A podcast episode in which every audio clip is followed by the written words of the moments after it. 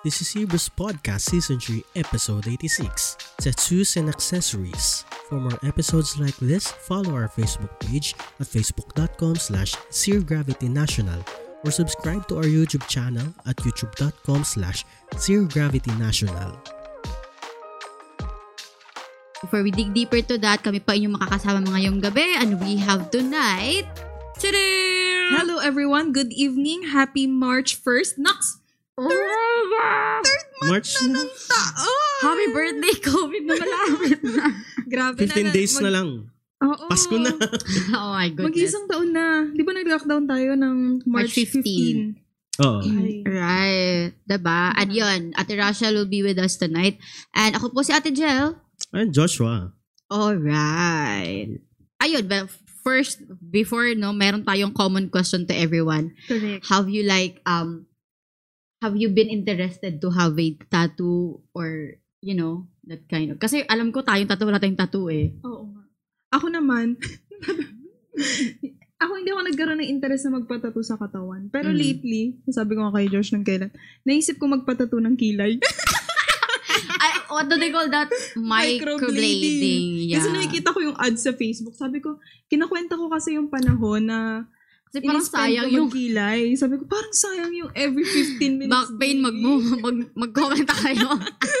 Actually, yun lang yung pinaka-encounter ko of desiring Tapos itapat mo yung putting mic on sa... tattoo sa aking Yan. body. Pero it's just a thought. Kasi nakikita ko yung mga advertisement sa Instagram, sa Mm-mm. Facebook. Right. How about you, Josh? Ako simula bata pa lang, bin- pinagbabawalan na ako ng parents ko na magtato. And also, Ah. kinala- kinalikahan ko yon Pero, ayun, hindi ako nagkaroon ng interest. Pero, dumaan lang sa isip, oh, what if magpapatato ako? Pero, ay, wala, ayoko rin. Hindi ko rin, hindi talaga rin ako interested. Mm. As much. ah, Ako ayun. talaga, like, I'm very interested. Halata naman. Ano Joke yung lang. Grabe ka. Grabe ka. Hindi, alam ko itata- ipapatato ni, Oh, ni wag mo nang sabihin yan. Magka- mag- Lipstick. Di ba may ganun lipstick? Hindi, lipstick. lip liner. Kilay. Lip liner. Ay, lip liner. Parang interested ka sa pagkakasama. No. I just read it somewhere. no, but I'm really interested. Pero yun nga, parang it's a do or die sa bahay. Kung mangyayari Yari ka kay yun. Reb Alex. May tattoo. Oh, biglang mabuhay, may resurrection ang mangyayari. Right? Redwood. Gusto daw ni ano. May tattoo ka na pero wala ka ng pamilya eh, no? Oo, parang gano'n na nga mangyayari sa amin, di ba? Anyway, Ayan. So, alam So, kong... kayo ba guys, sa nga. ano, comment Oo, section, tama. yung mga ano, naisipang or nagkaroon ng interest na magpatato, comment nyo nga sa baba kung ano yung ipapatato nyo. Eh, pero ikaw, ano ba yung gusto mong ipatato sana? Gusto ko ano, Jesus the Living Gospel Church. Paano Your pag church, lumipat your ka home. ng church? Ayun, si Kuya Bessie nga tayo nagsabi sa akin. Sabi niya, sabi daw niya, magpapatato ako, Jesus. the Living. Para ano, proud, proud GLG. Pero 10 minimal years. lang, parang minimal. Ano pero, nga? anong naisip mo? Wala pa actually ako. Kasi parang maraming option, yung parang mga symbols lang. Kasi may liko sa dagat, sa parang wave. Alam ko common yun sa inyo, pero gusto ko something different. Pero gusto ko talita. Talita na Mm. word. Like little girl, yung sa Bible. Yun. O di ba Pina-Bible pa ako. diba? May pa-Bible verse pa ako.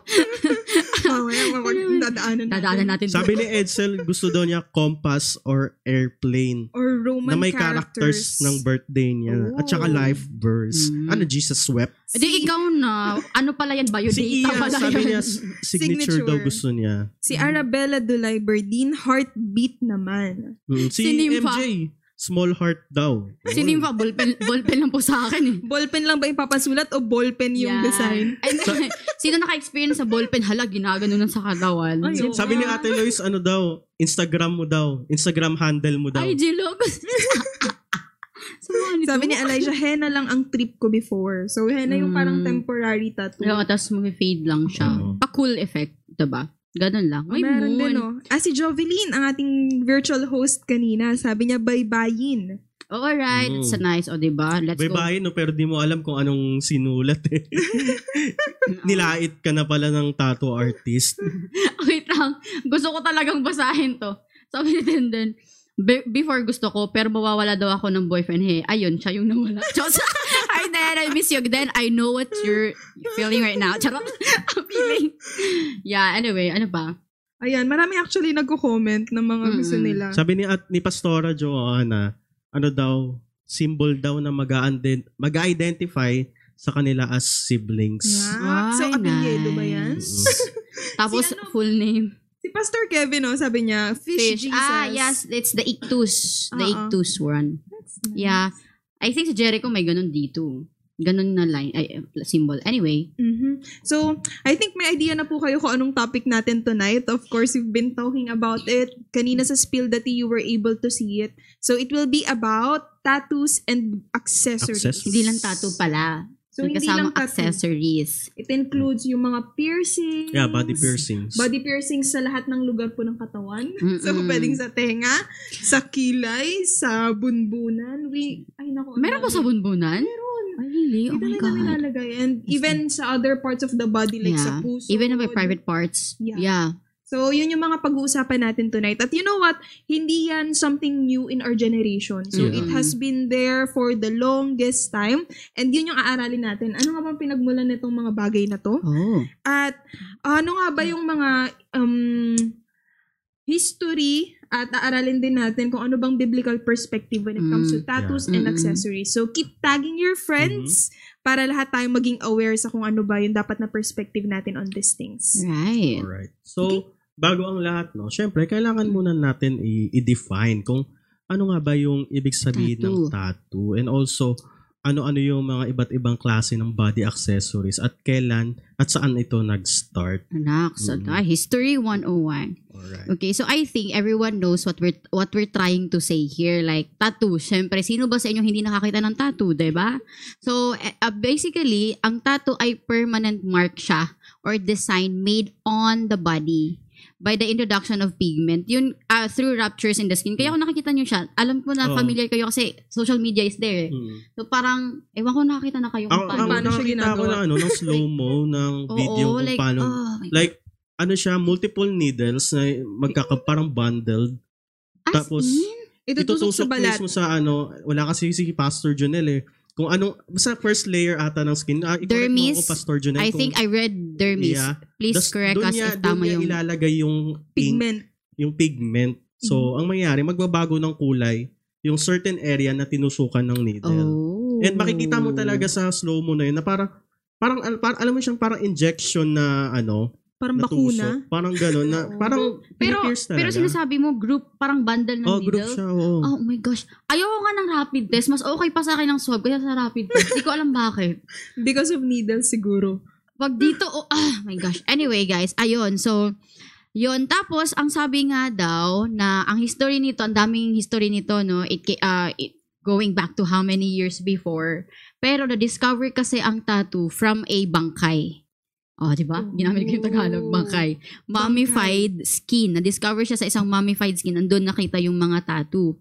And ito ay galing sa isang oldest evidence of human tattoo found noong um they believe na itong body na to is from 33 ah 30 tama ba? 3,000. 3,370, 3370 BC and 3100 BC. At ang oldest na yon ay pangalan na Otzi, ay the Iceman. Pero na-discover siya noong ano daw, 1991. 1991. So medyo medyo German, near ah, na. Mountaineer. Ibig sabihin, Oo, medyo near na. Pero parang going back to the history, inaral nila yung mummified skin, mummified body na yon. Then na-realize nila na, na-realize, na-discover nila yun nga na it came back a thousand, mil, thousand, thousand of years ago pa siya. And then, ayun nga, yung body niya kasi parang na-preserve. kasi nga, di ba ganun yung process ng Dati. pag-mummified? Oo, mummified. Oo, dati. And alam niyo ba kung ilang tattoo ang na-discover sa katawan niya? Ilan? 61. Oo.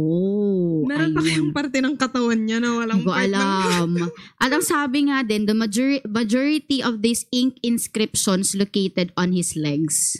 Mhm. Grabe no, like uh, legs. Anyway, Hmm. ayun. So yun ang mga nangyayari. At it is believed also na ang ginamit daw nun na parang ink, kasi wala pa namang yung parehas ngayon na ink, 'di ba, na Yeah. available. Ang ginamit daw before were like ash, fire fireplace ash yung ginamit. I- We don't know how they have they do that. Na-imagine ko na parang in-scar gamit ng fire. Ay, hindi ko talaga ma-imagine yung pain of tattoo, guys. Anyway, so ayun nga. And then, there are many um, countries or locations na Mhm. na-trace itong practice ng tattoo. Mhm. Mm. Um, kasama dyan. Kasi na-trace siya based on the human remains.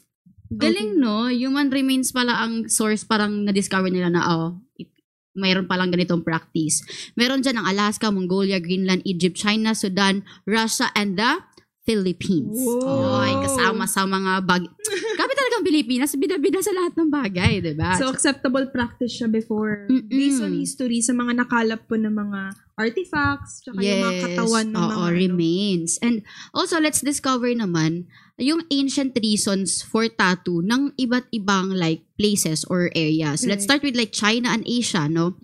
Yes. Ito ay, alam nyo ba, na sa China and Asia, bakit ang ang gamit sa tattoo ay para ma ini- binibigay nila yung tattoo sa taong um tawag nito, they have they are convicted criminals. Mm. Parang i-brand sa kanila na you have a tattoo meaning you are a criminal. Okay. Ganyan sa China, China and Asia Actually, way back parang before. kahit ngayon, di ba? Like, pag maraming tattoo, merong parang stigma, Stigma. na, ay, Yeah. siguro galing yan sa ano. Oo. Parang Oo. ganun. Meron kang stigma, 'di ba, about it? Mhm. Ayun nga. Yun 'di ba? Mm, baka naman charot. Hindi ko naman kayo ginudge to naman. So sa Egypt naman, ito nga yung sinabi nila na ginamit din ito, may isang research na ang reason daw nagtattoo sila is because of medical reasons. O, 'di ba? Medical Mm. treatment. Kung may sakit ka ba na kailangan, ang pangalan ng sakit dito is for pelvic peritonitis. Search nyo yan sa Google or you can ask Pastor Jonel o binigyan ng assignment. Pwede din sa Samoa. Yung sinerch ko yung Samoa. Sabi ko, asan ba itong Samoa? Ang Samoa Pero sa Island. kanya nag-originate, di ba? Like, the word. Yeah, the word tattoo. Mm. Kasi sa term nila, it's an island. Parang Mhm. na-imagine ko sa Samoa nung sinerch ko. Para siyang, alam mo yung um, si Moana na Oo. trip. yung trip nila. Yun yung trip nila. Si Sam- Maui. Oo, si Maui. Ganon, suma- Samoa pala. Ang ano naman, tradition naman nila doon is that ginagamit nila yon tattooing ceremonies are generally held to mark a younger chief's ascension to a leadership role within society. Parang binigyan siya ng position. So, tattooing practice, ang, ang ceremony ang ginawa nila. Like, for example, magiging prinsesa ka nung island. Oo, tapos, bale. tatatuan ka. Princess Rachel. Wow. Dito tapos tata- itatatos dito sa part. Basta sa kilay. Basta Ah, sige, okay, ang kilay. Excuse me, chief, pwede sa kilay. Ganon. Ay. Actually, eh, napasikat din talaga tong ah, tattoo na to sa western na country no ano. Meron din kasing ano ah meron meron isang ah, English captain Mm. na nag-travels and nag-land siya sa Polyni sa Polynes. And uh, yun, meron silang na-encounter na mga parang grupo group of uh, community doon na heavily tattooed sila. Mm-mm. Oo. And uh, because of this, yung mga kasama ni ng English uh, captain na yon, ginaya yung mga tattoo na yon. Mm-mm. And also parang naging tradition sa sa mga kasama niya. Mm-mm. Like kapag napunta sila sa isang lugar, let's say napunta sila sa sa lugar ng equator, ah para para ang simbolo Palatandaan. palatandaan na nakapunta ka sa Oh, lugar na yon wow. is mag mag-aano ka mag tapapatato ka ng parang anchor. Alright. Alright. Ayan. So ah ganun yung naging ano nila, yung naging ah, dahilan nila kung bakit sila, bakit nagtatato. para pala yung ano, human passport. Naks. Edi, remembrance, token. Oo. Alam mo yung ganun. Oo. Ayan. Meron din sa ancient Greece and ancient Rome. Gusto natin to, gusto ko malaman to ng lahat eh, na parang you know tattoo ay ginawa nila for the outcast of society. Alam niyo sino sila? Criminals, prisoners of war and slaves. Yun Oo. yung para ma-brand sila sa status nila sa society.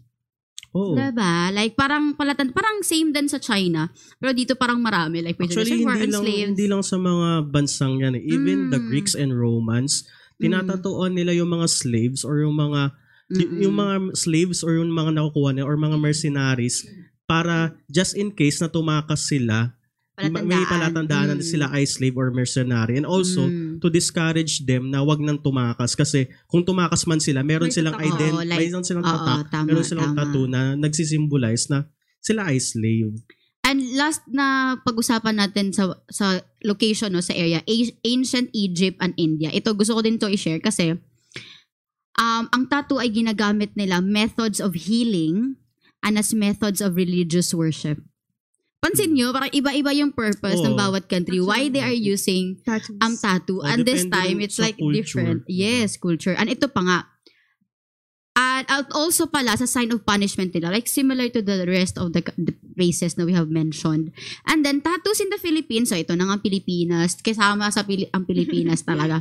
Tattoos in the Philippines were marks of rank and accomplishments. Mm. And people in the Philippines believe na they have magical properties. Mhm. Mm, Parang anting-anting or Magical like properties. We that. talk about this. We've Mm. talked about this. Mga ganyan, mga divinations yan. Oo. And sino nga yung famous na matanda? Ah, Si nakalimutan. Apo Wang.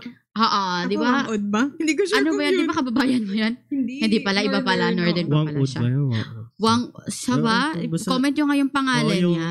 Di ganun yung ano. Oo, parang Oo, siya diba? yun. Tama, Apo Wang Od. Anyway, uh, throughout the years no, nag-iba na yung mga purpose niyan. Kasi ancient na ancient pa yun eh. Di ba? Mi- Ano talaga, primitive pa talaga ng mga purposes. Oh, dagdag ko lang din yung sa ano, yung mga dati, yung mga crusaders, na yung, yung mga crusaders noon, so Mm. pag nag, nakikipag-battle sila, nagpapatato sila ng ano dito, ng Jerusalem cross sa Ah, chest yes. nila. Mm-mm. Para kapag ah, namatay sila sa battle, bibigyan sila ng Christian burial. Oh. Mm, kumbaga, Ah, pag namatay, oy, ito, ano to, ah, crusader to, ibigay, bigyan natin ng Christian burial. Ayan. And uh, ganun din yung ka- katulad ng sinabi mo sa even Japan, lahat Oh. ng criminal doon tinatatuan and because of that, parang naging tradition din sa Japan, 'di ba? Yung mga nakikita natin mga gangsters sa Japan, Oo, as oo, specifically yung Ang mga ng mga yakuza. yakuza, yan. Ah, talagang balot na balot sila ng tattoo para mapa, para ano jacuzzi para para ma-identify nila na sila ay be- member ng isang yakuza gang. Ah. And uh, ano rin nung Holocaust din yung time ng Holocaust Mm. ah yung mga Nazis, tinatatu tinatatuan nila yung mga Jews ng numbers. Para Yun ano yung, ident- sila? yun yung ID nila, Oo. kumbaga identity nila na ito yung number the number kuwari 536 ah prisoner na Jew. Grabe, So sa mga concentration camp tinatatuan nila and ah, para kapag ano kapag ah, namatay yung corpse, 'di ba kasi 'di ba ang ginagawa sa mga concentration camps ah, lahat ng mga Jews tinitipon sa Oo, isang lugar tapos tapos, i- nilalagyan ng poison Oh gas. So para malaman nila ay ito si ano si si Jew number ganyan ganyan. Mm-mm. And ah yung iba rin na dahil dito naging tradition siya ng ibang tao na naging nagkaroon ng kamag-anak sa na namatay sa sa Holocaust. Kung ano yung number ng kamag-anak nila Tinatatak ni, ah, parang tinatato nila. Parang As a remembrance. Ah, okay. Ako nga din. Anong numbers daddy sa room? Charot, joke lang. Bilang joke lang. Anyway, so throughout the years, so nag-iba na yan. Kasi very religious, very um parang judge, judgmental naman masyado sa society yung nangyari like reasons Oo. before ancient times.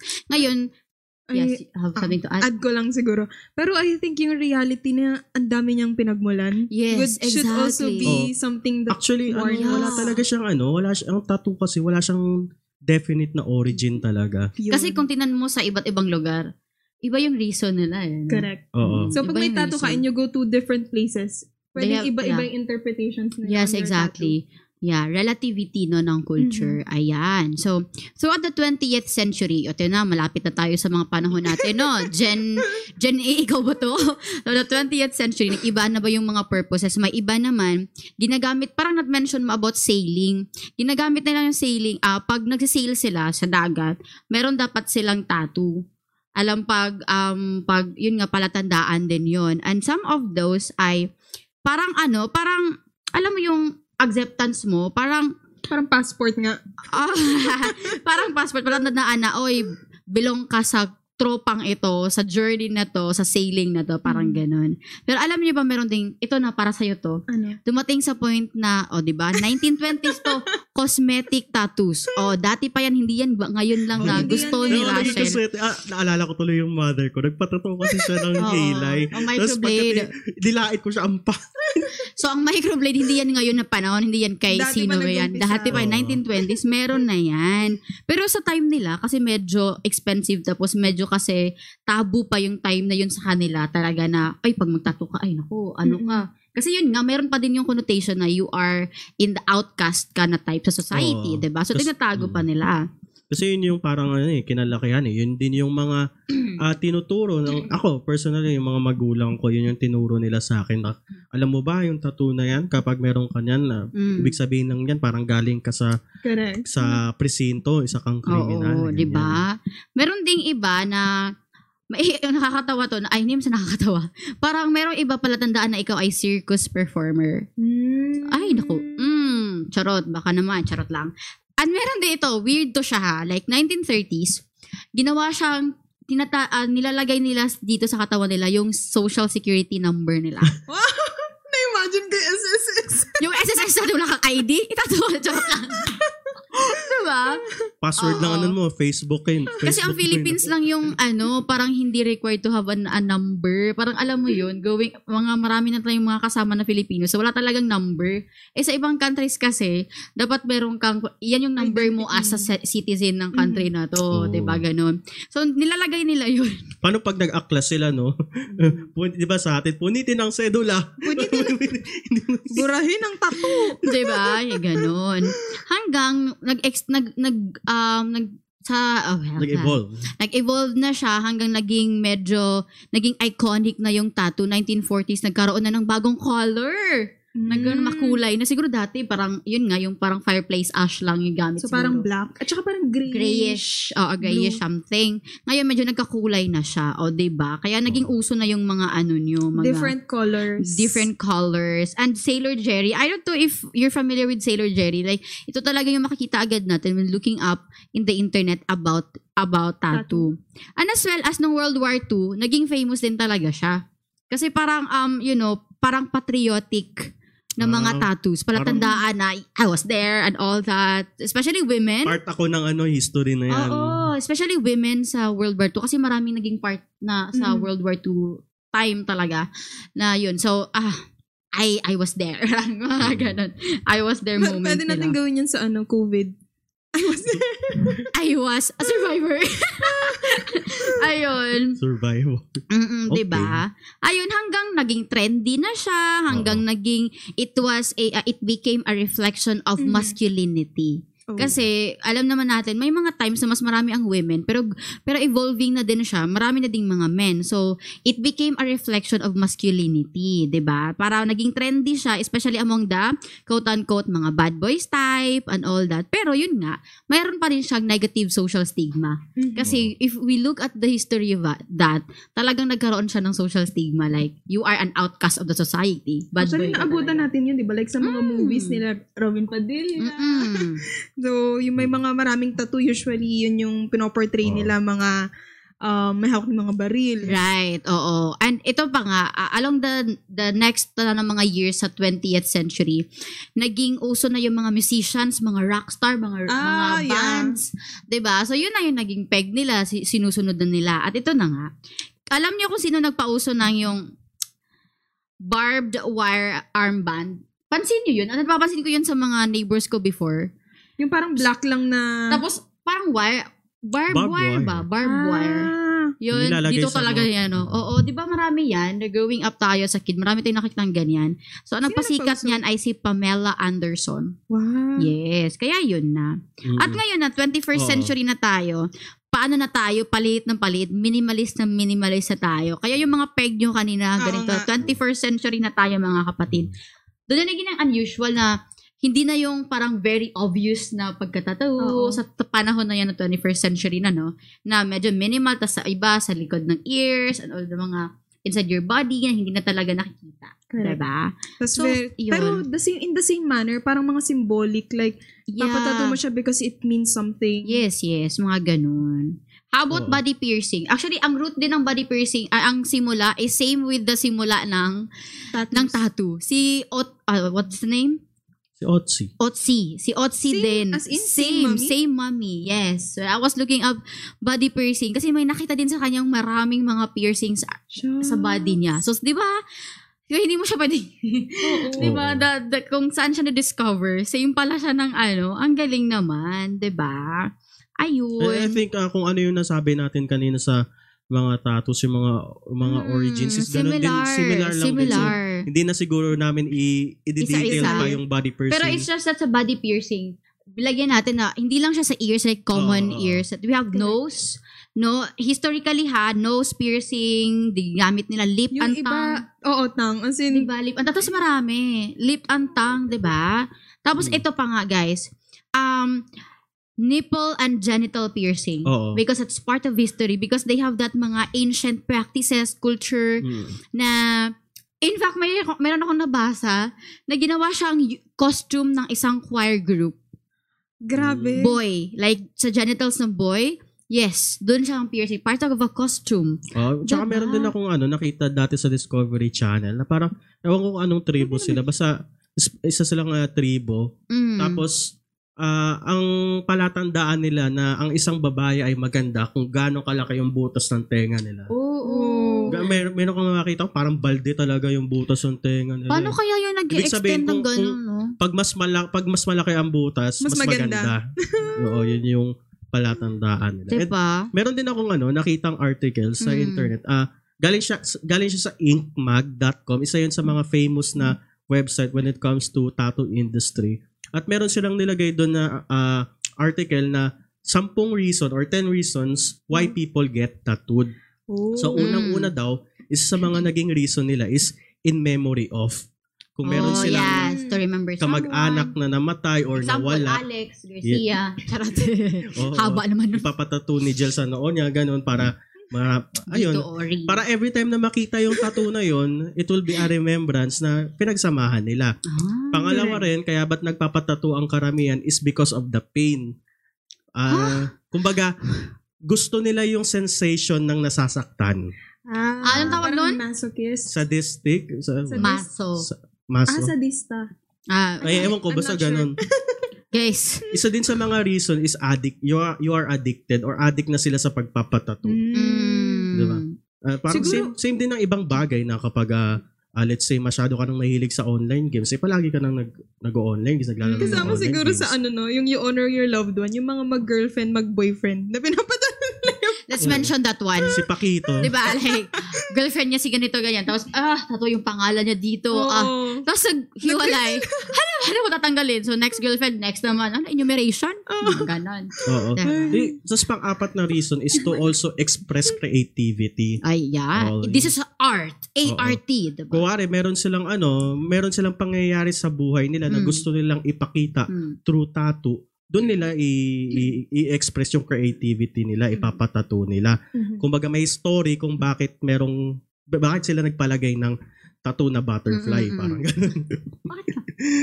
Also, ah isa din sa mga reason is para to feel whole.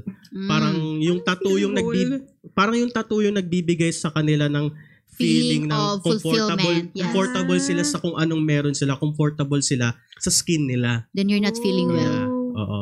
Ah, isa rin sa mga reason is to over to overcome of 10 times. So, ang, ang ginagawa nila parang yung tattoo na yon it it reminds them na meron silang na na accomplish or na overcome na struggle sa Yeah. buhay nila. Ah. Whether Or na aksidente ano? sila, Ah. Ah, okay. oh, ganon. Kuwari, ito, ito tricycle yung tinato na remembrance kasi ano, na overcome nilang masagasaan ng tricycle. Parang Ay, ganon. ang haba, ang ano naman, dami naman details Kunwari. nun. also, isa rin sa mga reason is uh, they love art. Alright. Ah, So, I love yun. art, let's go. Kunwari, Charot. meron silang specific artist na idolo. Parang from that artist, sa, sa gagawin nila, magpapatato sila from that artist. Many do that. Many people Oo. do that sa US. Mm. Like, it, I don't know sino yun. Si, nila? si, sino si, si nilang ano yung. Taylor Swift ba yun? Or basta, basta marami ng ganyan. Hala, dinro, tinato talaga yung mu- buong mukha ng artist. Ayun, I'm like, what? Mm. Oh. Oh, yung mga artist, si- di ba kuwari, ah, fan ka ng ano, Jolina tsaka Marvin, di ba? Jolina love Marvin, tapos itsura ni Marvin Agustin. Ikaw fan ka ni Jaden, go na mag-Jaden ka na. Yung Katniel eh, no? Pinaano Tapos biglang grades. naghiwalay yung ano love team, eh, no? Hindi na. Ayun lang. Paano matatanggal yun, no?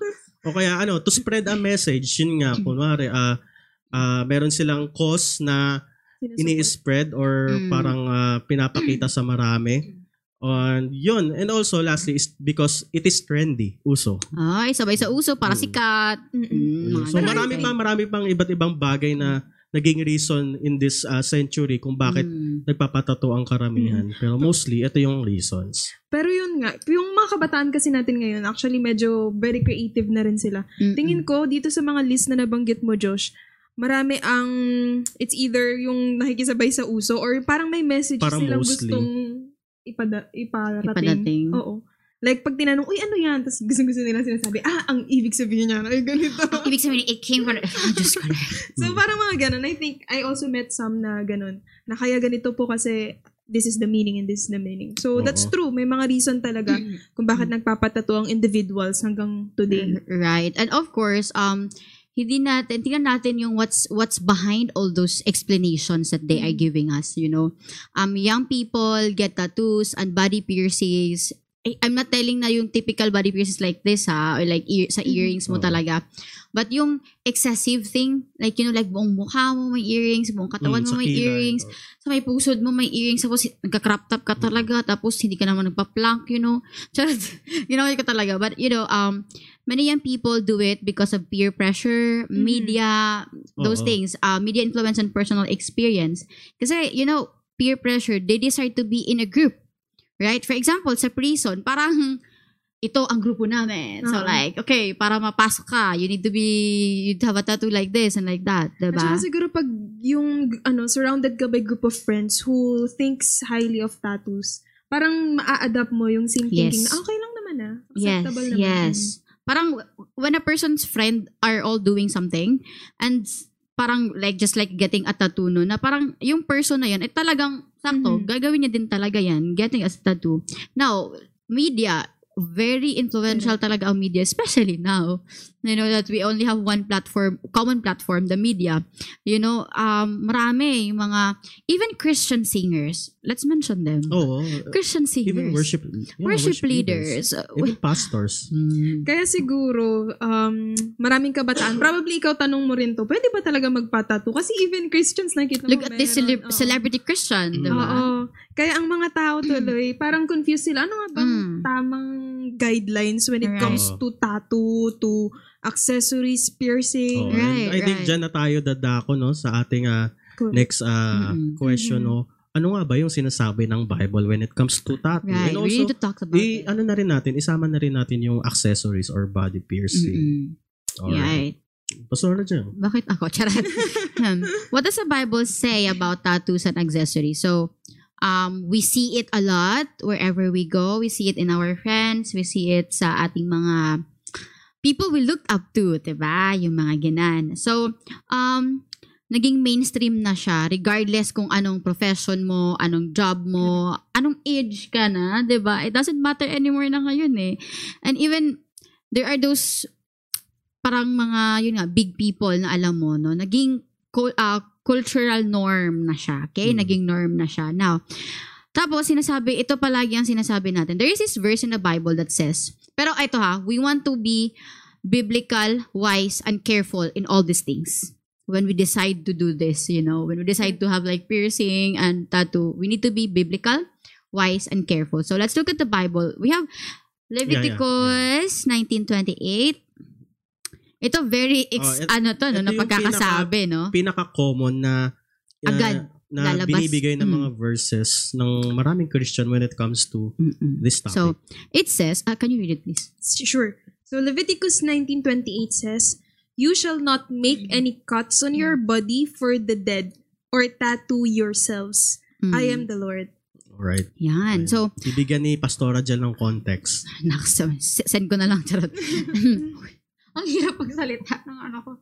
Ayun, so, itong prohibition na to, it falls in with um, several others na prohibition na binigay sa Israel during sa time. Remember, this is Leviticus. So, this is an Old tinutukoy mo Testament. na prohibition katulad na lamang ng bawal kumain ng ganto. Yes, kasi they, marami silang practices sa pinagbawal because of nakukuha nila sa mga pagan practices. Ayan, na yung around them na mga people. Ayan, the cutting of the body was related to the religious na mourning process, yung nagigrieve ka when relatives died. Yun yung Oh. practice nila. Na ngayon, ang tattoos were made in the same vein. Okay? Made in the same vein. And ina-associate nila to sa specific idols and false religion. So ibig sabihin mo pala, ibig sabihin pala nung context ng verse na 'yan, ah it's because those times maraming tao or marami naging practice, naging pagan practice siya na kapag ah, may namatayan kang pag may namatayan kang kamag-anak or malapit sa buhay,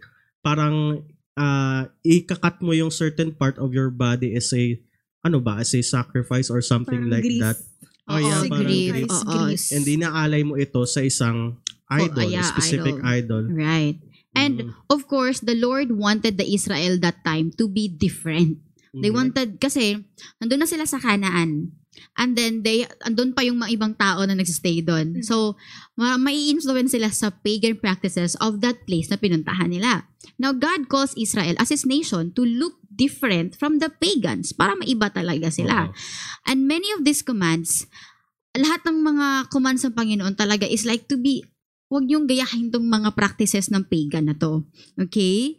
And dapat ito lang kung ano yung practice natin sa Israel, yun lang gagawin. Alright? So, That's yung mga pagans, mga unbelieving nations. Yes, So, unbelieving nations around. them. Sineset apart sila ng Lord from the practices of those who do not even recognize the Lord. Yes. Tsaka ano yun, kumbaga yun yung identity nila, yun yung identification nila na itong grupo na to, hindi nila ginagawa yung cutting or uh, uh, tattooing themselves. And yung specific group na yun is tinatawag or or named Israel. So parang ganun siguro, para Ah. meron lang silang identification na, oy, ito, iba to sa kanila. yeah, yeah, Kasi ito yeah. hindi to nagpa-practice ng mga ganito eh. Right. But some of you might say na parang, bakit Leviticus pa naman yan eh. Leviticus pa naman yan eh. No, parang, akala ko ba New Testament na tayo? Mga ganong questions. Kasi old law yan, oh, di ba? Mga Oo. old Tsaka law ng mga reasons. mo rin kasi yung ano, yung context ng verse na yon, parang nag apply lang ito sa Israel, right? Mm-mm. Parang on the context ng verse na yon, para lang yun sa mga taga-Israelites Mm-mm. that time. Para lang ma-consider sila, para lang malaman sila na sila ay mga taga-Israel. Yeah. And Pero, to- mm, go. Rachel will add something. To add to that, um, actually, it's a valid um, argument. Oo, Yeah, yeah, yeah. valid so, siya. um, di ba, pag sinabi, sinabi natin, binasa natin tong verse na to, it will not answer everything about tattoos and piercing Right. because the reality of God, of Jesus, when He died on the cross for our sins, we were freed from the law, The old law, yeah. the old law. So, um, hindi mo rin pwede sabihin na, for example, tayong mga Christian, pag may nagtanong sa'yo, pwede ba magtato Leviticus 19? No, hindi pwede yun. Kasi Inva- it's, sobrang invalid for me sa akin. ah. yeah, Parang- yeah. Kasi Mm-mm. on the context itself pa lang, hindi yun yung purpose ng verse. Correct. Right, right, right. So, ibig sabihin, um, it's not the entirety of the perspective that we will have as a Christian But regarding we will tattoo. we will tackle more ano, we will tackle more ano um verses about it. Yeah, so let's read. Ah. Let us read on... So, kung hindi na applicable yung old law, let us read on Romans Yeah. 7 verse 4 para mas Romans clear. 7 verse 4. Oo. Alright. So it says there, uh, so my brothers, wait lang. Ayan. So my brothers and sisters, you also died to the law through the body of Christ that you might belong to another, to him who was raised from the dead, in order that we might bear fruit for God. Okay, so ibig sabihin ate kung ano na, kung wala na yung old ibig sabihin pwede na pala. Ano ba Ay, pwede na pala eh. Bakit pa kayo nag-mention ng Leviticus? So, di po pwede pala. Pero kasi, binigyan tayo ng bagong perspective Right. when Jesus came um, afterward. So dito sabi, you have died to the law through the body of Christ so that you may belong to another. That is Jesus, to Him who has been raised from the dead in order that we may bear fruit for God. Mm. So ngayon, ang bagong perspective na is that we are bearing fruit Mm-mm. for the Lord. So yun na yung perspective natin kapag gagawin mo ang isang bagay. Mm-mm. Is this something that is bearing fruit I know. of your faith Right. To I the like Lord. that question. So, probably hindi na siya direct na do not have tattoo. Yeah. But Hindi lang it says explicitly in there- said like that. It must be a bearing of a fruit ng faith Right. natin sa God. Right. So, we're not yet done. That's the first verse that we're going to talk about, no, Oh. Leviticus. Let's just go with the next one, Isaiah 49:16. Now, Ah, Um, ito, ito yung ano. Actually, ah, kung babasahin natin ito, wait. Ito yung isa sa mga tinanong ni Pastor Jonel. Kung, hindi, hindi pa yan. ay, di pa ba ito? Hindi pa. Isaiah Ay, ay, iba pala to. 49:16. Yes. Behold, I have engraved you on the palms of my hands. Your walls are continually before me. So, it is God na saying about it na, You people, I have engraved you in my hands. Parang, like, ay, may patato si God. Diba? Parang, ay, pwede pala sabi ni God, diba?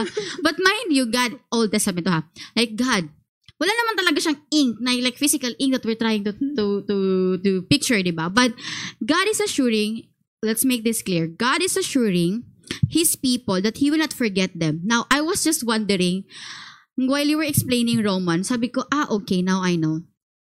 All the ancient reasons, all the history of tattoo, it talks about making remembrance of something, Correct. regardless of the reason.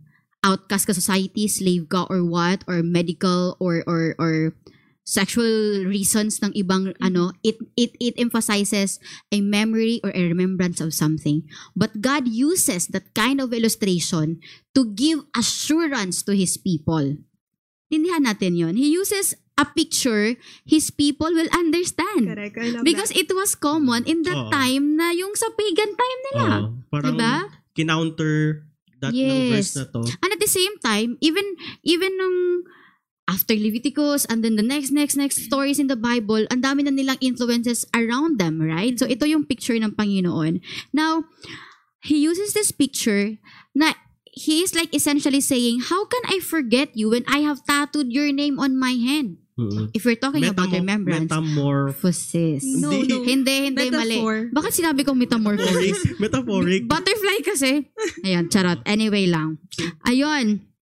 Sana ba kayo? I cannot even put my hand to work in anything. Parang it's like saying na, everything that my hand will be doing, mararemind ako na, you are my people. Wow. It's the same with what we're doing. Like, when you look at your tattoo, you remind of ah, your dad who died, or remind of this, um, this is what you did, oh, this is what you have done. Y- You know, all those reasons that you have, right? And yun. And you know what? God does not condemn tattoos outright like this is. The Bible did that say like, it is like, um, Hindi ka na saved kapag... hindi ka na save, hindi ka na malala, pupunta sa langit pag ikaw ay nagkatato. Hindi sinabing outright like that, alright? Correct. So- And we must not also as Christians say that uh, na, Yeah. "Ay, hindi Oh, oh, Leviticus. Mm, na, mm, hindi. You know, because, um, where am I? And itong mga marks na to, when associated with pagan theology and worship, now that's forbidden. Mhm. Okay? Because that's a pagan type of worship and, and theology, right? So, ayun ang gustong ibig, ang ano ng Panginoon. So, kung i, i, i-set aside natin yung um, idolatrous context ng tattoos in the pagan culture, so ang makikita lang natin is cultural artifact. Right? People were saying it's an art and all that. But you know, amazing talaga ang Panginoon kasi it, one God appears to have found to be a fitting picture of how He remembers us. Only God created and explained and really like say it to your face on how He remembers you. And yan lang yung perfect example. It's a perfect example of how we remember something. Alright? So, wala namang ink si Lord, no? Pero remember ka niya. Correct. Ibig sabihin yung tattoo na yung ina-explain mo Ate Jel, yung meron ding references in the Bible Yeah. that tattoo was used as something. Tama ba yun? Ganun ba yung ibig sabihin? Tattoo was a reference as a good practice. Tama ba? it was a, ginamit yun na illustration ng Panginoon kasi yun ang naiintindihan ng mga Ah. tao because they are familiar with it because of the pagan practices around them. Okay. Na God uses that idea of tattoo favorably when He speaks of His remembrance for the Oo. people. Sabi nga ni Pastor Alois, ano daw, redemptive analogy. Oh, ang galing Um, nun, right? Actually, marami nun sa Bible eh, na naging debate when it comes, isa na nga rin dito yung, yung sinabi mong verse. Pero yun. Alright, so can you can we Yeah, answer the question, actually, Kuya Junel, about si Kuya Junel. Uh, sa, uh, that is on Revelations chapter 19 verse 16. Ipapakita ko lang. I like this? Sabi doon, on his robe, on his robe and on And- his thigh, he has his name written, King of Kings and Lord of Lords. So this Eh di is wow. this is John speaking, no, na Mm-mm. nakita niya sa Revelations niya. Mm. Kaya nga na- nasa ano sa book of Revelations na kung babasahin mo yung Revelation chapter 19, marami siyang sinabi na nakita Mm. niya sa vision niya kung ano yung itsura ni Jesus Christ kapag nag-wager na siya ng war Mm-mm-mm. in, uh, in the end times. And Mm-mm. ah maraming nagsasabi na because of this verse, ibig sabihin si Jesus pala may, May tattoo sa thigh. Kasi nakalagay eh, writ and sa ano daw sa thigh niya, he has this name written, King of Kings and Lord. Haba naman Lords. nasaktan siguro si Jesus. so, uh, at its best no, hi- hindi siya malinaw kung tattoo ba siya or not. mm. Pero ang makikita lang natin dito is on his robe. So, ibig sabihin, uh, in, on his robe, merong nakasulat na King of Kings and Lord of Lords. And uh, makikita rin naman natin, di ba, na sa Leviticus na, na sinabi niya na wag magpapatato. Mm. So, and si Jesus is a Jew. So, contradict na agad siya na bakit may tattoo Yeah. sa kung Jew rin naman Yeah. pala siya, no? yeah. Ang, ang siguro intindihin natin dito is, ang revelation is full of symbolisms. Kung Mm. babasahin mo yung ano previous uh, verses na taas mo, yung Revelations 9, 19, 15, 14, Tsaka yung Revelation mababasa- series. yeah, yung Revelation series, may ma- mababasa natin na meron daw sword na lumalabas sa mouth ni Jesus Christ na napag-aralan natin sa ano, sa Ah, may tattoo daw. Mapag-aaralan natin, magpag-aaralan natin, napag-aralan natin 'yon nung Kaya mo past yan. uh, Hebrews podcast natin, yung Revelation series, na hindi yon literal na sword Mm. na lumalabas sa bibig niya. So, uh, isa rin to sa mga pwedeng maging dahilan na eh, maybe this is just a symbolism. Mm. Pero makikita rin natin na the, the mention of the name being written on his robe and and his tie could could very well mean that the words were not on his skin at all. Hindi siya Mhm. nasa skin kundi nasa robe lang siya. Mm, mm, mm. Na-imagine ko tuloy kung sino mga nag-raise na itong concept na itong verse na to. Oh, ito pwede naman pala eh. naghanap siguro siya ng ano justification Parang- na pwede talaga So, parang magtattoo. ano lang siya, part lang siya ng robe na naka-cover sa tie. Siguro pag naglalakad si Jesus, nakita kasi siya sa may tay banda. Ganon, diba? Okay, Anyway. that's. In in ancient times kasi, yung mga kings or mga nobles, meron silang mga tit yung mga honorifics nila or mga titles nila Mm. nakasulat talaga sa mga garments Ah, nila. okay. Part talaga, Oo. tala- part talaga talaga ng culture nila yun. So ito is mga pwedeng maging reasonable explanation Mm. na given na si Jesus would never violate vi- vi- violate the Levitical law by taking a tattoo. Right. Diba? Mm-mm. Eh, siguro mako-confirm na lang natin yung pagbaba ni Jesus Christ no sa Lord, Essex. meron ka bang nga tattoo? po ng tayo kung may Pakita tattoo ka. Diba? Doon makikita natin kaya antayin natin yung ano pagdating ni Pagbabalik. Jesus. Right. Ayun. So, those are just few of the the script uh, the Bible verses na na talking about you know like having having tattoo and all that. Now let's go naman. What does the Bible say about the or um uh, accessories? Accessories and Okay. Okay, yan. We can read on Ezekiel 16, verse 11, and Six- we'll skip to 13. Hmm. Ezekiel. Sige, basahin mo na, Ras. Um, I'll read this. Ano bang ano nito? Um, edition or version. Sige, basahin ko ha. You have got, for example, God adorning Israel. So, sabi sa Ezekiel 16, I adorned you with ornaments. Mm. Paras ba tayo ng version? And put bracelets on your wrists and a chain on your neck. Thus you were adorned with gold and silver, and your clothing was fine linen and silk and embroidered cloth. So that is God speaking about Him adorning Israel. So Mm. parang makikita mo yung joy ng Lord na yung um, Israel, binibigyan niya ng things that would beautify Him. So parang Wow. sa atin, no, binabless tayo ng Lord with the things that would um, make us more beautiful, Ah. um, adorned, and at the same time, um, pag tinignan, pleasing to the eye. Wow. So, I don't think this is, is this literal talaga na. Yeah, yeah, yeah, yeah. It's kasi it's Ezekiel speaking, so it's a symbolism din naman about Beautification. beautification of the people of the church. Mhm. Go ahead. And also, at the same time, in the Old Testament, meron tayong um, verse na pwedeng mabasa, which is in Hosea 2. So, yung una nating binasa, it's a good, positive view of Wow. adornment. Pero sa Wow. Hosea 2, mababasa natin, God says, And I will punish her for the feast days of Baals, when she burned offerings to them and adorned herself with her ring and jewelry and went after her lovers Para di mo na alam. eh. Sabi me. mo magpapaganda ka. pero bakit sa wala? Di ko na ano. So sa una, tuwang-tuwa ang Lord gusto niyang i-adore ng Israel. Sa pangalawa, in Hosea, we know yung story ni Hosea about unfaithfulness Yeah. of uh-uh. Israel to the Lord. At sobrang galit ng Lord kasi inadorn ng Israel yung sarili niya for other gods, Oh. not the Lord. So makikita natin yung contrast na merong merong symbol ang pag-adore ng sarili. It could either please the Lord or it could also displease the Lord. Mm. And in Okay. that case, makita natin na meron kasing idolatry ulit. Bumabalik dun sa Mm, story ng tama. idolatry. Kaya na-displease ang Lord sa story in the Hosea. Yes. Yeah, and in the New Testament, there were also verses guiding us kung paano ba dapat mag-adore ng isang babae, specifically written in 1 Timothy Ayan 2.9. So I think Para sa this atin is a yun, mga familiar babae. verse. Babae. Sabi dito, women should adorn themselves in respectable apparel with modesty and self-control, Mm. not with braided hair, uy, bawal mag-braid, Ay. and gold, uy, Buti or mo. pearls, or costly attire, but with what is proper for women who Bawal- profess godliness Bawal pala Mm. highlights eh. with Gold good yun eh. works. so yan yung isa sa mga guideline naman in the New Testament Mm. telling us that hindi dapat outward yung appearance na fino-focus natin but it must be ang isang babae who profess to follow the Lord, he must clothe herself with She. godliness. Mm, mm. Ah, She she pala, sorry. Mm-mm. Yeah.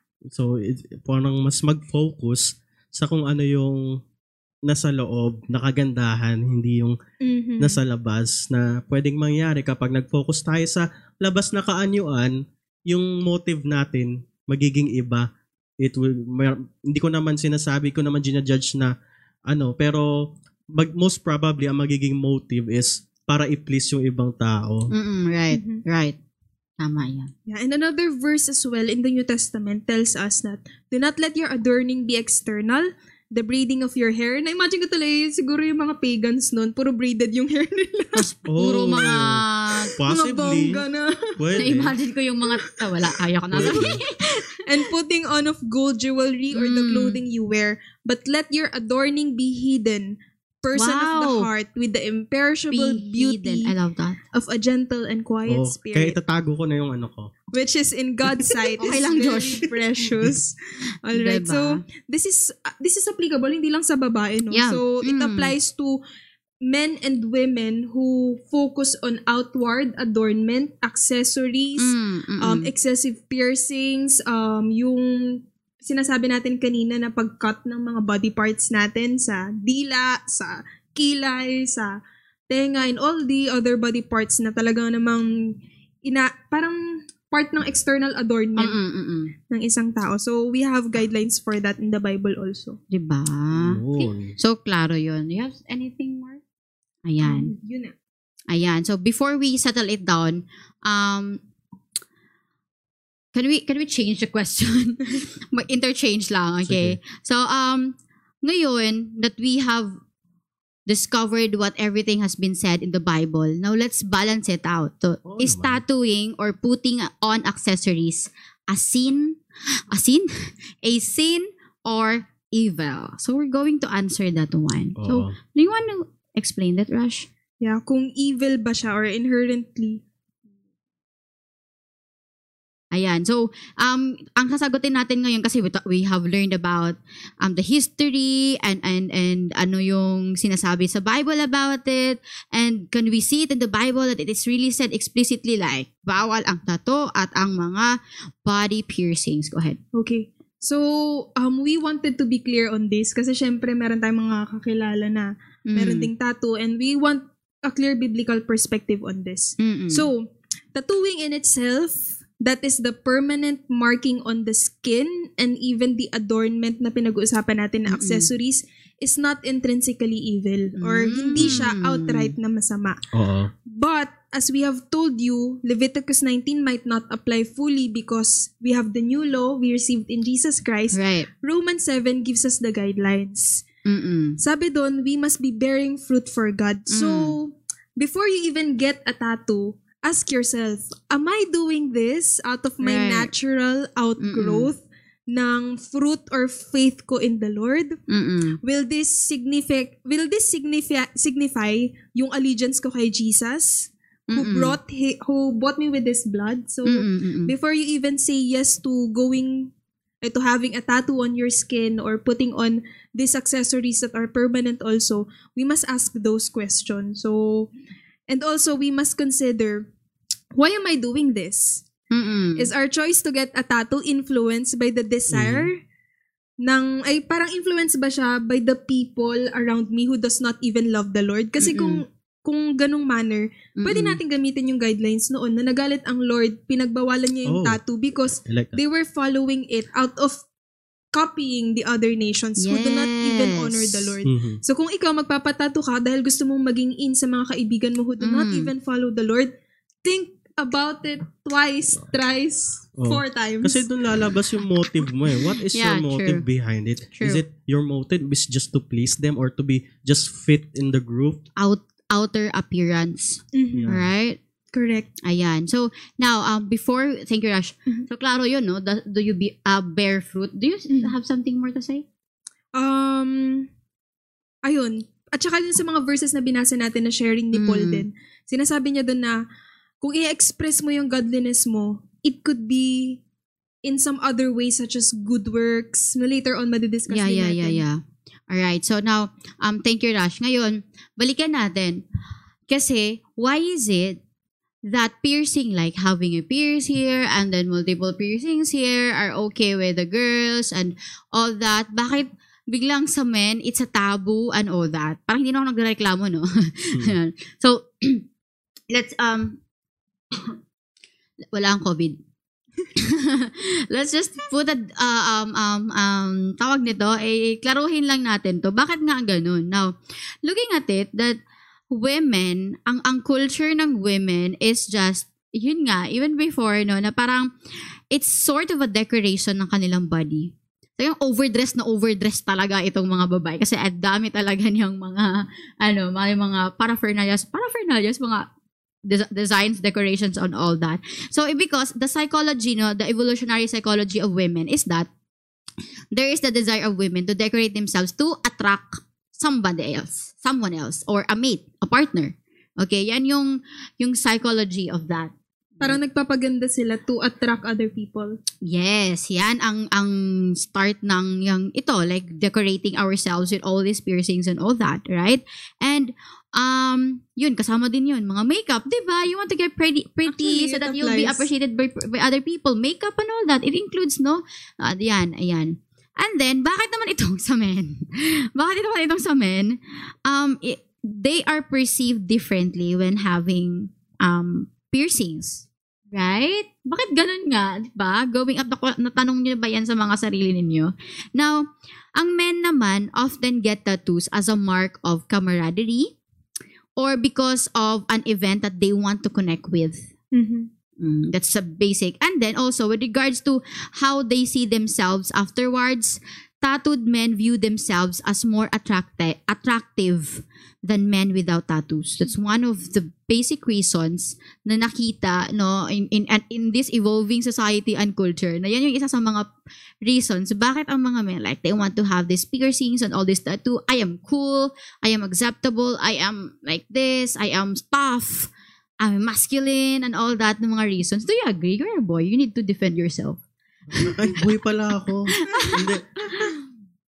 Ah, marami mga, mga, mga ano kaibigan ko nakikita ko sa iba Mm. pero ah, ah, hindi hindi ako ano eh, hindi ako specific sa mga ganyan like ah, hindi talaga ako interested when it comes to Mm-mm. that. Kaya hindi ko rin maano masabi pero nakikita ko sa mga klase ko or sa ibang kaibigan na Mm. ganun yung outlook nila na right kapag meron kang tattoo or body piercing, Right. astig kang tingnan, cool ka Right. tingnan. At Right. maraming babae ang Mm. lalapit sa'yo kasi nga, astig kang tingnan. But it's not definite because the preference pa din, babalik pa din yan sa babae. Like, if I'm attracted to you, okay, attracted ako sa'yo, pero it doesn't, it doesn't mean na parang, ay, attractive talaga lahat ng mga, ano, lalaking, ano, may Bad boy tattoo, look bad daw. boy look, and all that. Not all girls are like that.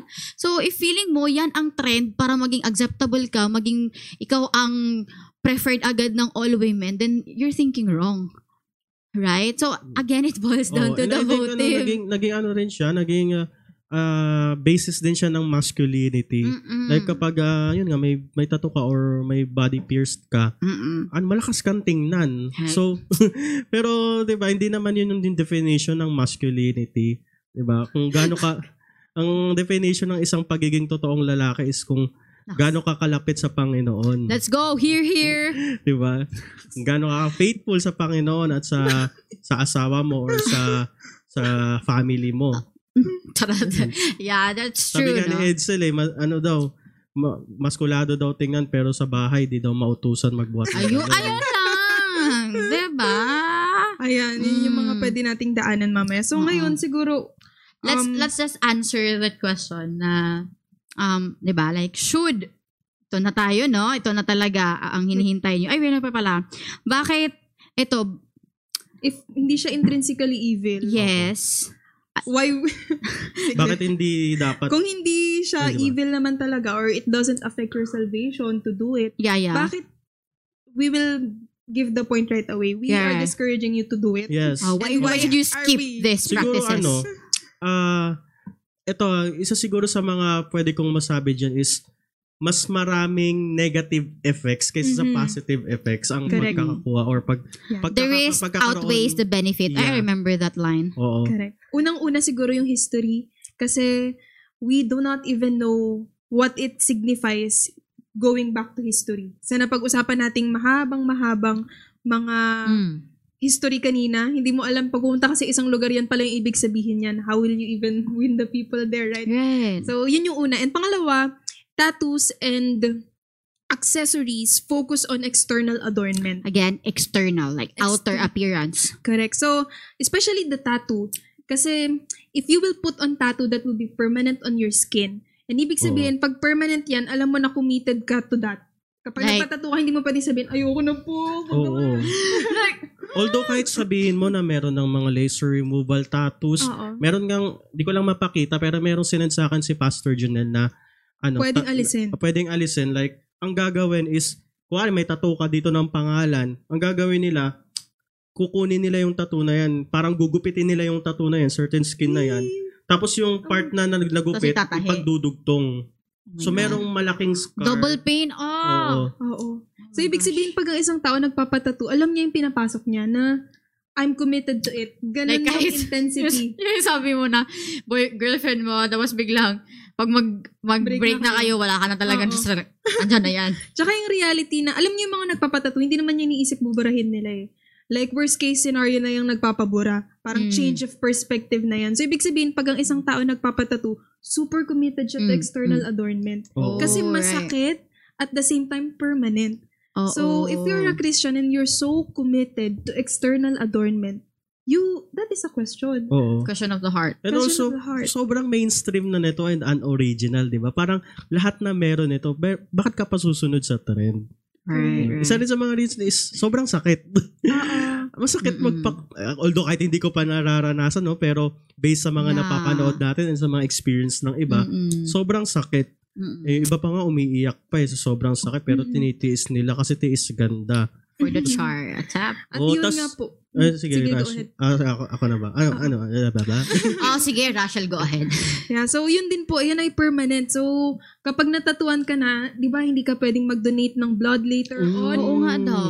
Kasi mayroong scientific explanation din yan. Mm-mm. So, that is a permanent thing. At alam mo mga kapatid, kapag tumanda ka na, so yung mga pinalagay mo dyan na for example, agila, it, it may be a silly joke, right? Pagka- Sabi, tumanda ka na, baka maging sisiw na yan. I mean, mag, yung katawan mo, ano tatawag? Kukulubot. Eh, Kukulubot. And at the same time, nandiyan Hindi na na yan siya as cool forever. as when you first have it, had it. Correct. yung, yung red naging ano eh, buloy, no? Namutla. Kawawang So, agila. nandiyan na yan forever. So, it's a Mm, decision that you will be making. Oo, and syempre yun nga, kagaya ng sinabi mo, maaring maging pangit yung tattoo na Mm. makukuha mo. Di ba marami tayo nakikita na maraming nagsisisi kasi Wrong mali spelling. yung spelling. Di ba? Spelling And wrong. sobra kasi nag-shell out pa sila ng malaking pera tapos wrong spelling din naman pala yung tinatu sa kanila. Yung Oo. iba, isa lang mata, yung isa kirat. Oo. At the Diba? same time, cultures are, culture is changing, right? Parang Right, right. probably ngayon, in yung gusto mong ipatato, but in the future, it may signify another thing. How, what will you do kapag iba na yung ibig Oo. sabihin niya? Tapos Diba? sobrang mahal, mahal magpatato, 'di ba? Parang Para tayo- ma-justify mo ba yung cost ng tattoo sa kagustuhan mo na magkatato? Grabe. Oo. And yun, kagaya ng sinabi ni Pastor Rachel, na parang ah, kapag pumunta ka sa ibang lugar, maaaring iba ibig sabihin yan, and it will draw attention. Mm-mm. Parang, Kung ikaw ay, ah, anong tawag, din, introvert, tas ayaw mo ng mga tao na nakatingin sa'yo or pinapansin ka, pinapansin ka. sobrang maling desisyon ang magpatato, kapatid, di ba? And kung gusto mo naman na may yung attention ng mga tao is mapunta sa'yo, ah, baka Ay, meron naku. kang heart issue niyan. Papansin na Oo, pala. baka gusto mo Oo. ano, attention and sobrang mali ang hindi bagay ang tattoo sa'yo. And Right. to add to that, sa mga kabataan, since viewers are mostly youth, Youth. if your parents disagree to you having a tattoo, Makinig. you pursuing it is a sign of rebellion also. Oh. So, Mm. sabi ng Lord, ay sabi ng parents mo, huwag ka magpatattoo anak kasi hindi nila gusto yon. So, we must Ay, honor naku. them by Not- obeying Mm-mm. What Sino they kaya yun sa pamilya ko? Di ba? Diba? Sino kaya yun? Isa rin sa mga reason is permanent nga yun, di ba? Correct. Kung gusto mo na magpakita or magpahayag ng mensahe, eh, pwede ka Advocacy, naman charot. pwede ka naman bumili ng t-shirt eh, di ba? Kung gusto mo ng verses, eh, ba't mo pa ipapatato? Meron namang worship dyan. Ang dami-daming design ng worship dyan na ang Yeah. gaganda eh. Lagay ka ng verse, bili ka ng worship gen. Oo nga, no? di ba? o, di ba worship gen? Hello, tag them. Tag them. Baka naman. At And- ah, uulitin natin, masakit po magpatato. Oo. And also, to balance that din, kasi di ba meron ding mga Christians, sabi naman nila like, the symbol that I'm bearing is a cross or um, ito ay branding of my Christian Oh, faith. I am a Christian, so I like Jesus here. I Oh, belong diba? to Jesus, mga Mm-mm. ganyan na mga ano. Pero mga kapatid, the Bible tells us of many, many ways to let the, let Jesus' Oh. shine light. Ah, Yeah. exactly. Beyond- I like that. Having the tattoo. Mm-mm. Um, the Bible tells us, let your light shine before men My, that they may Matthew see your 5:16. good works. I love that. That's So, why not clothe yourself, tattoo yourself with good works? Amen. Amen. yung makikita ng mga tao and they Amen. will know that you are a follower of Jesus. Amen. Oo, Imagine having a tattoo tapos sinabihan ka na, ang sama naman ang ugali nito. Oo. John sabi nga- 3.16 pero nagmumura. Yung sabi nga kanina ni Edsel na, ay, may tattoo ka, ano, tattoo mo dito, matusan. Jesus. Ephesians 6.1, children, obey your parents pa yung tattoo mo, no? Tapos pinapagating mo sa bahay, hindi ka na nauutusan. No? It's a scam. Correct. So, tattoo branding is an easy way to say that you're a Christian. Yeah. So, it must be in the heart. It must outflow in our actions that we are Christians and not just in mere tattoo na nasa Mm. katawan nating physical. Right. Amen? Mm. Pero maraming nagsasabi, marami din naman, mayroon tayong mga nakikitang Christian or worship leaders na nagpapatato, no? Mm. So, ah meron ang tanong, meron ako nabasang tanong sa comment section na paano kapag nagpatuto ka ng verse or nagpatato ka ng ah si Jesus, ganyan, nag, ah, pangalan ni Jesus, ibig sabihin okay lang ba? Kasi ang motive mo naman is to share the word, share the gospel, di ba? Matthew 5.16, guys. Oo. Let your light shine before all men that they may see So, your good deeds. Pero kung praise. titingnan mo nga rin naman, no, parang mas okay na nga rin naman na magpatato ka ng verse kaysa naman flaming skull, kaysa na naman, kaysa naman demonyo, or anything Ay, magugustuhan like nila that. yung reason mo, Diyos, ngayon. O, parang titingnan na, oo nga no, mas okay nga lang din naman no. Pero, ah, kung titingnan kasi natin, again, yung paulit-ulit nating verse na inaano na everything is permissible but not everything is beneficial. So, Mm. everything is permissible but not everything is construct constructive. Constructive. So, ah Christian, pwede ka magkaroon ng Christian tattoos, pwede 'yon. Pero are they beneficial or constructive? Mm-mm. Right? So kung kung ang naging reason mo is para makapag-evangelize or something like like that, Right. parang kung iisipin mo rin no, ah, parang mahirap ka ma- mahirap magka magkaroon or mapunta ka sa isang senaryo na ah, magagamit mo yung tattoo mo Hmm. para makapag-evangelize ng Yeah. ibang tao. Parang Yeah. hindi siya ganun ka hindi siya ganun ka effective when it comes sa other sa ibang ah, ibang paraan ng pag-evangelize Mhm. like ah, meeting other people in Right, streets or right. talking to them personally, 'di ba? Mm. Parang uh, if a person will not listen to you due to a lack of tattoo, it is highly unlikely that such person would genuinely listen due to the presence of a Right, tattoo. right, right. Right? So biblically, based sa conclusion na 'yon, uh, it seems that uh, Christian tattoos are permissible pero hin- quest- highly questionable siya whether it is a beneficial or constructive. So Mm-mm. kung ikaw Christian at nagko-consider ka na magkaroon ng Christian tattoo, ah, Ay, may Christian tattoo? pa ipag-pray mo maigi kapatid, 'di ba?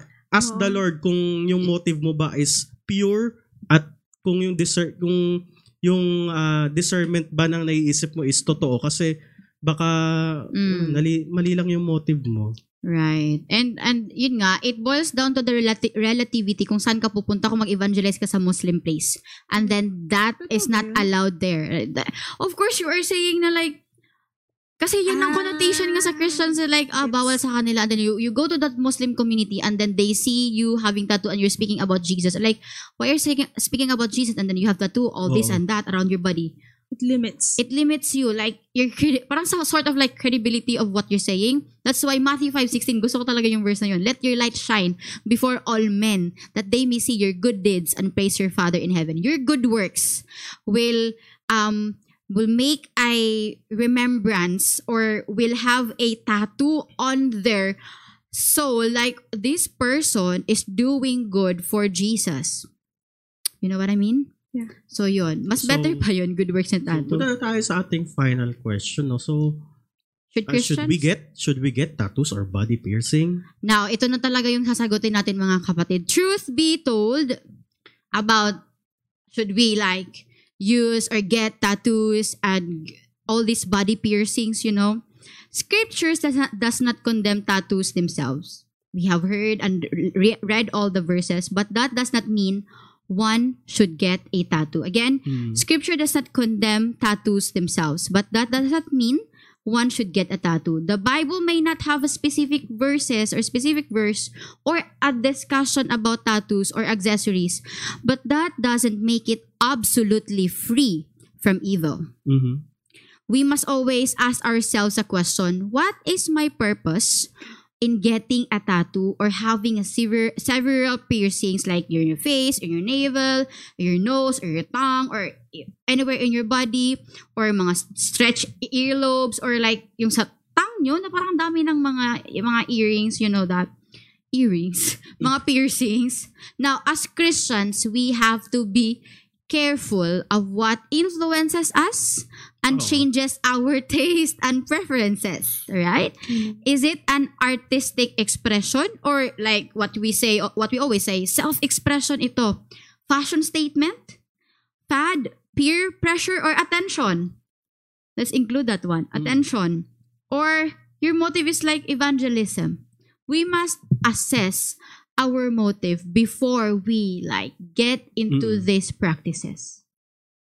All Yeah. right? So I hope that's clear of what is our stand Mhm. about getting these practices, Mm. about getting these tattoos and piercings, body Oo. piercings. So again, binababa po namin sa ang decision sa inyo. Hindi po namin sinasabi na magpatato kayo or wag kayo Mm. magpatato. Again, it's your decision. Hindi na wala kaming inaano dito. We just stating Wala what the Bible is saying when it comes to this. right. And our goal din naman, lahat no tayo as Christians, is to seek honor and draw attention to God, not Mm. ourselves. So, getting a tattoo no, for whatever reason and even for the purpose of maybe witnessing to somebody, maybe accepts, acceptable. But lagi nating tandaan na maraming disadvantages ang makukuha natin kapag Right. ginawa natin to. Right. And this is not the primary or most effective way to evangelize. Mm. Agree? Hindi po siya effect, hindi po siya ganun ka-effective. Mm-mm. And it is no way a substitute for verbally communicating the gospel. Ipapakita mo lang yung cross. Okay, Mm. tumanggap na siya sa, sa Lord. Hindi Right. naman ganun, no? You are not fulfilling the Great Commission simply by, because you have a tattoo of a Bible verse, right? Mm-mm. You may have expressed yourself through that tattoo, but were you able to express God's message of purity, of being set apart, or being holy? Mm-mm. may Bible verse ka nga, eh, na- nakikita ba ang Diyos sa puso mo, Right. sa buhay mo? Mm-mm. So, ayun, our goal is to seek and honor God. Right. How about you? You have something to say to conclude? Um, and to conclude, ayan, nadaanan naman natin yung mga key verses that will help Mm. us have the perspective to go or not to go. So it's Right. not intrinsically evil, but the benefits, ay the disadvantages outweighs the benefits. Right. And um, always remember that God's big vision for your life is that you will do all things for His glory. Amen. And yun lang, wala namang mag-judge sa'yo. Just speak to the Right. Lord Himself. Lord, magpiplease ka ba pag ginawa ko to? Mm-mm. Like, will you be, um, Will you be happy? will you be happy, Lord, if I will do this with my body? Will the people around me be happy? Will the ministry, mag- mag-benefit ba ang ministry na Right, right, kinabibilangan right. ko? Right. And at the same time, um, uh, you will, ano, paano ko ba siya sabihin? Ang, um, your salvation do not depend on tattoos din naman. Right. So, to balance this out. So, kung Yes. ikaw ay may tattoo, do not be condemned. Yes. Oh. God is still Right, right. loving towards you. And um probably the desire to have tattoo is the is a desire for a, to have something permanent. Yeah. Baka gusto mo talaga merong message Mm-mm. across na may permanent also na magstay with your body or Mm-mm. for beautification and everything. But Right. we wanted to tell you that God is the most beautiful person who could ever give you the adornment in life Yeah, that yeah. you desire in your heart. Right. Only Jesus could give us Right. that fulfillment of Alright. having that beautiful life. And Yun.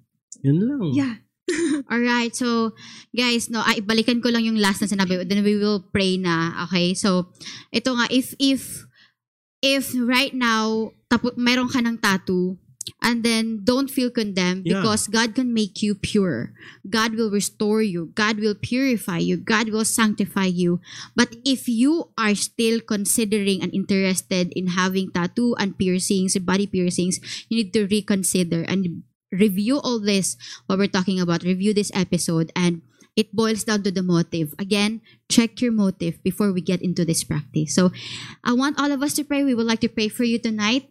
Um, thank you for the um 127 who Yeah. stayed in our Burgas tonight. Let us pray. God in heaven, you are worthy of praise. You are worthy of glory. It is you, Lord God, who is the perfect example and how we are going to take remembrance of things and especially of people. Thank you, Lord, that it is you who um you tattooed us into your palms, oh Lord God. You tattooed us, oh Lord God, into your arms, Lord God, into your embrace, oh Lord. And thank you for teaching us this truth tonight. That, Lord, we will not settle for outer appearance, but we are going to pursue inner beauty that comes from you. Amen. Inner beauty, godliness, oh Lord God, and purity and righteousness that comes, Lord God, in knowing Jesus in our lives. Amen. I declare, oh Lord God, and I pray that all these viewers we have right now, Lord, will come to encounter you and we are going to all the more seek you, oh Lord God, when we, uh, in thinking about this matter, so Lord. We bless you, we honor you, blessings, oh Lord God, to our viewers out there. And Lord, you are going to encounter them tonight, oh Lord, like Amen. never before. We thank you, Lord God, for the assurance that we are secured and remembered by you, Lord. We love you, we honor you, God. In Jesus' name we pray. Amen, Amen. and amen. Ayun, so thank you for tuning in. And ito po ang podcast na naghatid ng I forgot the line. I always forgot. Mainit na usapan at Tawanan. tawanan. Ito Pwede na, bumalik ka na. Oh my gosh. Ito nga, guys, ang Hebrews Podcast, Season 3. That's so weird. Bye. Hello, bye. Hello, bye. Diba?